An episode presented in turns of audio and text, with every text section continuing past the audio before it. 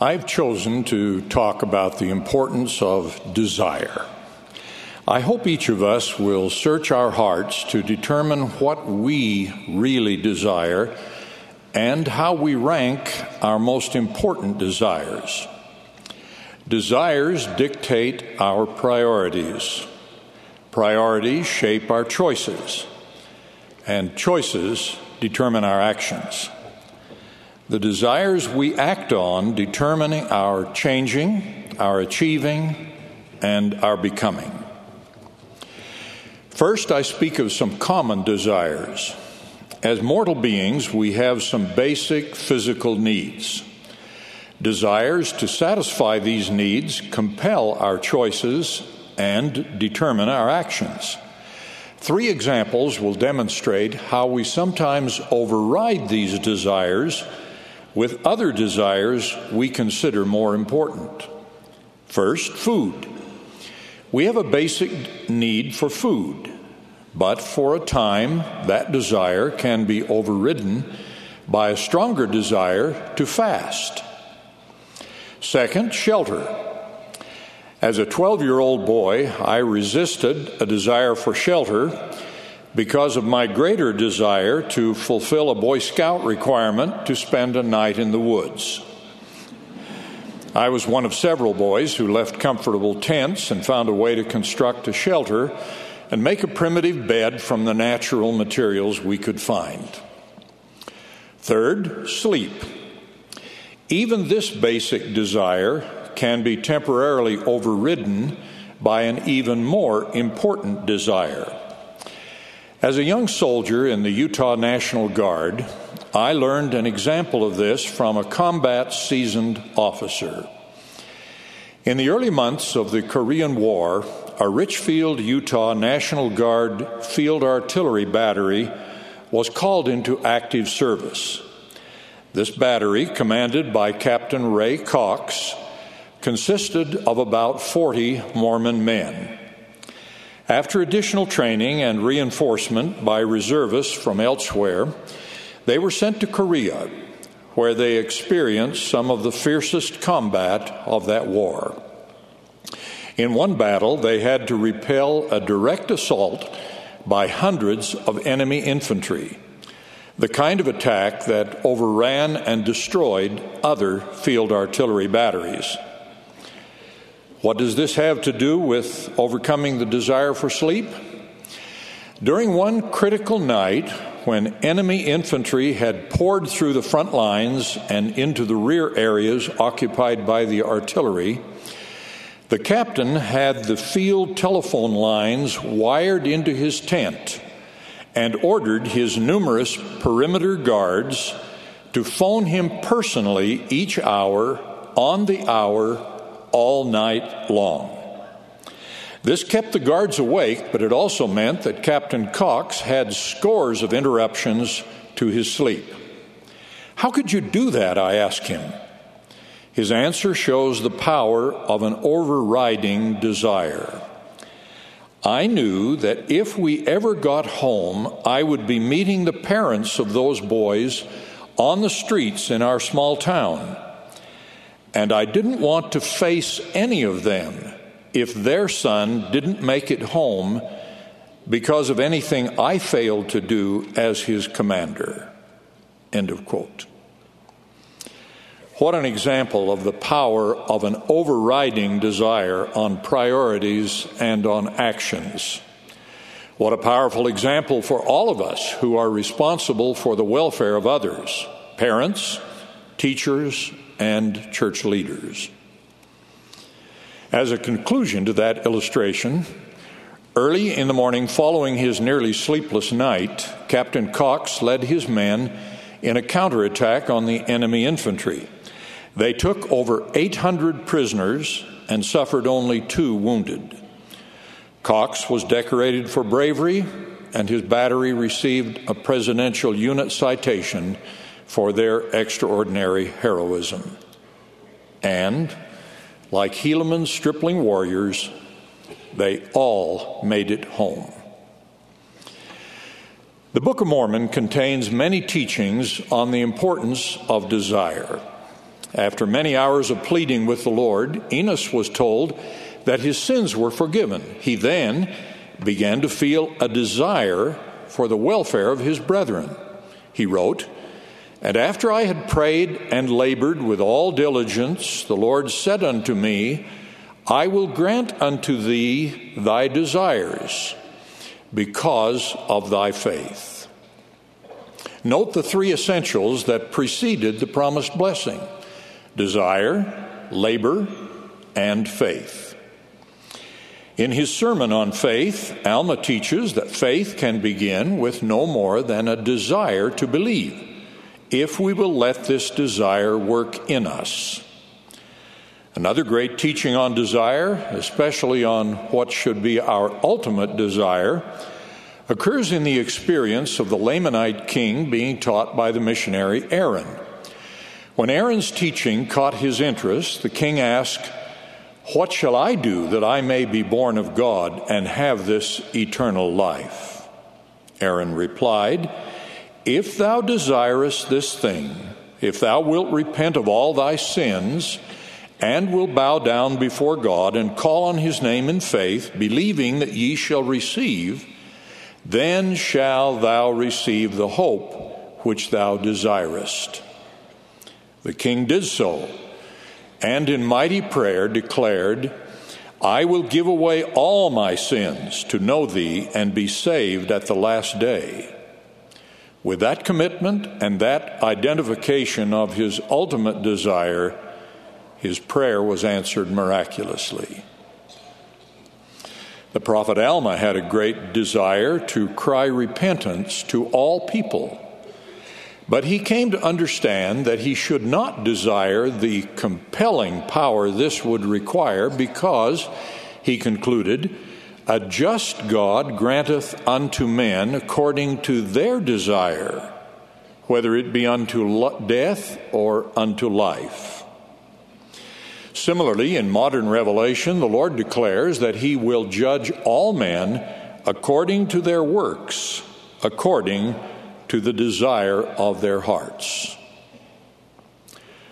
Are we truly prepared to have our eternal judge attach this enormous significance to what we really desire? Many scriptures speak of what we desire in terms of what we seek. He that seeketh me early shall find me and shall not be forsaken. Seek ye earnestly the best gifts. He that diligently seeketh shall find. Draw near unto me, and I will draw near unto you. Seek me diligently, and ye shall find me. Ask, and ye shall receive. Knock, and it shall be opened unto you. Readjusting our desires to give the highest priority to the things of eternity is not easy. We are all tempted to desire that worldly quartet of property, prominence, pride, and power. We might desire these, but we should not fix them as our highest priorities. Those whose highest desire is to acquire possessions fall into the trap of materialism. They fail to heed the warning seek not after riches, nor the vain things of the world. Those who desire prominence or power should follow the example of the valiant Captain Moroni, whose service was not for power or for the honor of the world. How do we develop desires? Few will have the kind of crises that motivated Aron Ralston, but his experience provides a valuable lesson about developing desires. While Ralston was hiking in a remote canyon in southern Utah, an 800 pound rock shifted suddenly and trapped his right arm. For five lonely days, he struggled to free himself. When he was about to give up and accept death, he had a vision of a three year old boy running toward him and being scooped up with his left arm. Understanding this as a vision of his future son and an assurance that he could still live, Ralston summoned the courage and took the drastic action to save his life before his strength ran out. He broke the two bones in his trapped right arm and then used the knife in his multi tool to cut off that arm. Then he summoned the strength to hike five miles for help. What an example of the power of an overwhelming desire. When we have a vision of what we can become, our desire and our power to act increase enormously. Most of us will never face such an extreme crisis, but all of us face potential traps that will prevent progress toward our eternal destiny. If our righteous desires are sufficiently intense, they will motivate us to cut and carve ourselves free from addictions and other sinful pressures and priorities that prevent our eternal progress. We should remember that righteous desires cannot be superficial, impulsive, or temporary. They must be heartfelt, unwavering, and permanent. So motivated, we will seek for that condition described by the prophet Joseph Smith, where we have overcome the evils of our lives and lost every desire for sin. That is a very personal decision. As Elder Neal A. Maxwell said, when people are described as having lost their desire for sin, it is they and they only who deliberately decided to lose those wrongful desires by being willing to give away all their sins in order to know God. Therefore, what we insistently desire over time is what we will eventually become and what we will receive in eternity. End of quote. As important as it is to lose every desire for sin, eternal life requires more. To achieve our eternal destiny, we will desire and work for the qualities required to become an eternal being. For example, eternal beings forgive all who have wronged them.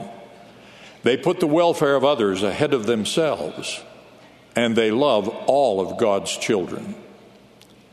If this seems too difficult, and surely it is not easy for any of us, then we should begin with a desire for such qualities and call upon our loving Heavenly Father for help with our feelings.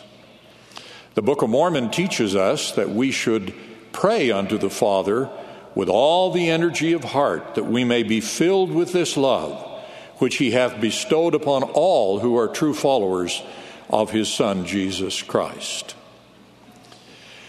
I close with a final example of a desire that should be paramount for all men and women, those who are currently married and those who are single. All should desire and seriously work to secure a marriage for eternity. Those who already have a temple marriage should do all they can to preserve it. Those who are single should desire a temple marriage and exert priority efforts to obtain it. Youth and young singles should resist the politically correct but eternally false concept that discredits the importance of marrying and having children. Single men, please consider the challenge in this letter written by a single sister. She pleaded for, quote, the righteous daughters of God that are sincerely searching for a worthy helpmeet. Yet the men seem to be blinded and confused as to whether or not it is their responsibility to seek out these wonderful choice daughters of our Heavenly Father and court them and be willing to make and keep sacred covenants in the Lord's house. She concluded, There are many single LDS men here that are happy to go out and have fun and date and hang out, but have absolutely no desire to ever make any kind of commitment to a woman. End of quote. I'm sure that some anxiously seeking young men would want me to add that there are some young women whose desires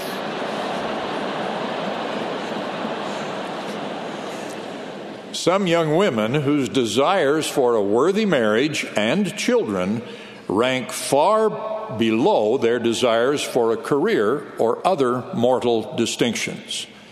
Both men and women need righteous desires that will lead them to eternal life. Let us remember that desires dictate our priorities. Priorities shape our choices, and choices determine our actions.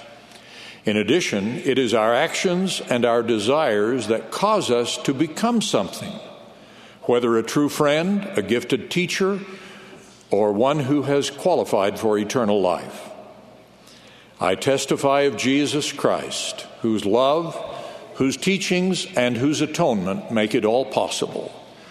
I pray that above all else we will desire to become like him so that one day we can return to his presence to receive the fullness of his joy. In the name of Jesus Christ, amen.